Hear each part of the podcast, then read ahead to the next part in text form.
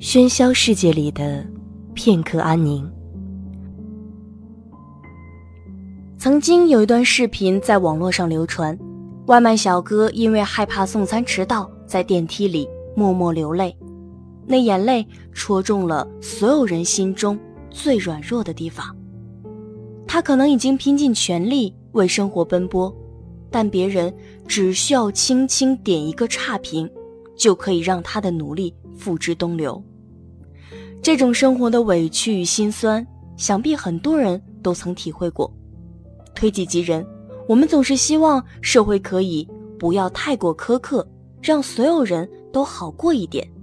但随着这份心疼被舆论持续发酵，导致一部分人将矛头指向写差评的人，认为写差评是因为人生失败到。只能用差评来获得心理平衡，但对于网友们的同情，我有一个朋友却抱有截然不同的看法。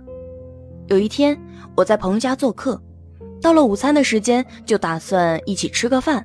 朋友平时也不怎么开火，冰箱里空空如也，我们两人只好点外卖。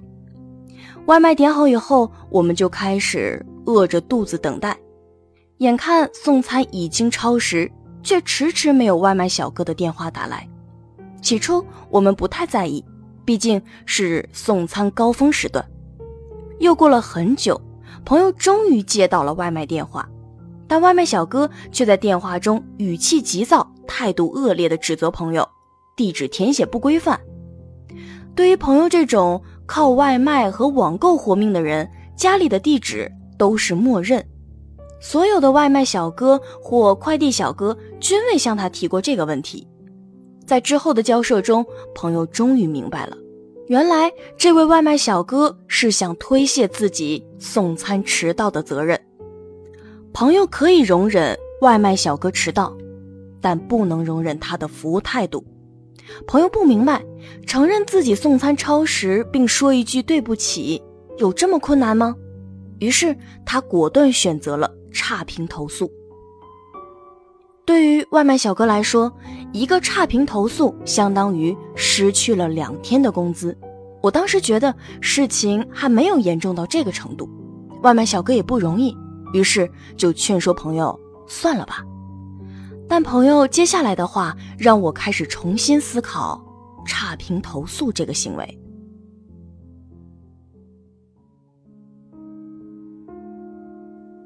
在朋友看来，外卖小哥是正经职业，他也是正经职业。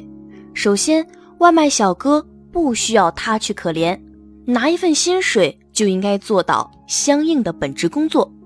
其次，送餐迟到、态度恶劣是事实，他没有恶意投诉，而是正当使用了平台给予所有人的投诉权利。如果他不投诉这位外卖小哥，那就是对这项权利的不负责。他的不负责，对其他努力工作的人就是不公平。最后，如果一个差评投诉可以让外卖小哥改变服务态度，那么无论是对外卖小哥来说，还是对外卖平台来说，都将产生积极影响。但假设外卖小哥自己有问题却不反思，只是感受到了这个社会的残酷，那么他其实根本不适合服务行业。如果这样的服务态度还不值得我们去让他感受到一点残酷，整个社会的服务业会变成什么样子？以后我们一边花钱一边被骂的时候，可不要抱怨。这就是人人都献出一点爱换来的温暖人间。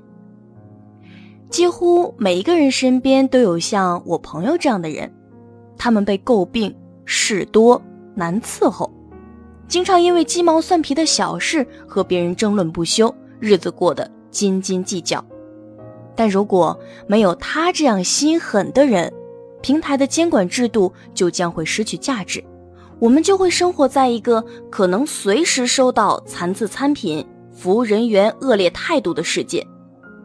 我们总是一边享受着他们拼搏出来的美好世界，一边觉得他们心狠事多，所以。我现在越来越喜欢这样事多的人。如果可以不吃亏，没有人觉得吃亏是福，也没有人愿意生活在规则模糊、处处被坑的世界。我们只是不想付出精力与这些不公做斗争而已。我们在说出“算了吧”的时候，并没有想过自己的行为会造成什么影响，反而那些斤斤计较的人，他们的行为才是不自私。他们在牺牲自己的精力和时间，为我们创造一个更舒适、更文明的社会。虽然我说我喜欢事多的人。但也希望大家能明白，我绝非强求所有人必须严格按照标准去评价服务人员，因为如何评价本身就是你自己的权利。我只想说，我们不要认为给差评的人就是坏人，是自私。不要在自己遭遇不好的服务时，因外界的道德压力或者外界的舆论影响而放弃这项权利。重要的是。事件背后的思考，而不是行为本身。有些人重视情感，所以愿意去以德报怨，愿意通过自己的一次原谅，让本身就身心俱疲的人感受到社会的温暖。也许一次服务不到位的背后有很多种原因，不妨一个好评给过去，让他们重燃动力，这是没错的，不需要被批评。有些人重视规则，他们明白规则的重要性，愿意为了维护规则而牺牲自己的时间和精力。在这个社会上打拼，没有谁是容易的。我为你的服务付出了相应的费用，那么我就理应得到你承诺给我的服务。我没有理由因为你的困难而蒙受损失，这是没错的，也不需要被批评。同理，规则就是规则。如果你因为逾越规则而遭到惩罚，没有人需要因此而给你补偿。如果无视规则的人得到了补偿，那么规则的惩罚就失去了意义，规则也失去了意义，最终受难的反而是遵守规则的人。为什么好评与差评都是正确的呢？我们的世界不是非黑即白的。因为重视感情的人与重视规则的人都存在，所以我们才能有一个温暖而秩序的社会。习惯好评与勇于差评之间的争论，永远不该落点于谁对谁错，更不用互相扣上冷漠与伪善的帽子。相反，我们需要的是相互理解，是共存，是包容多元的评价标准。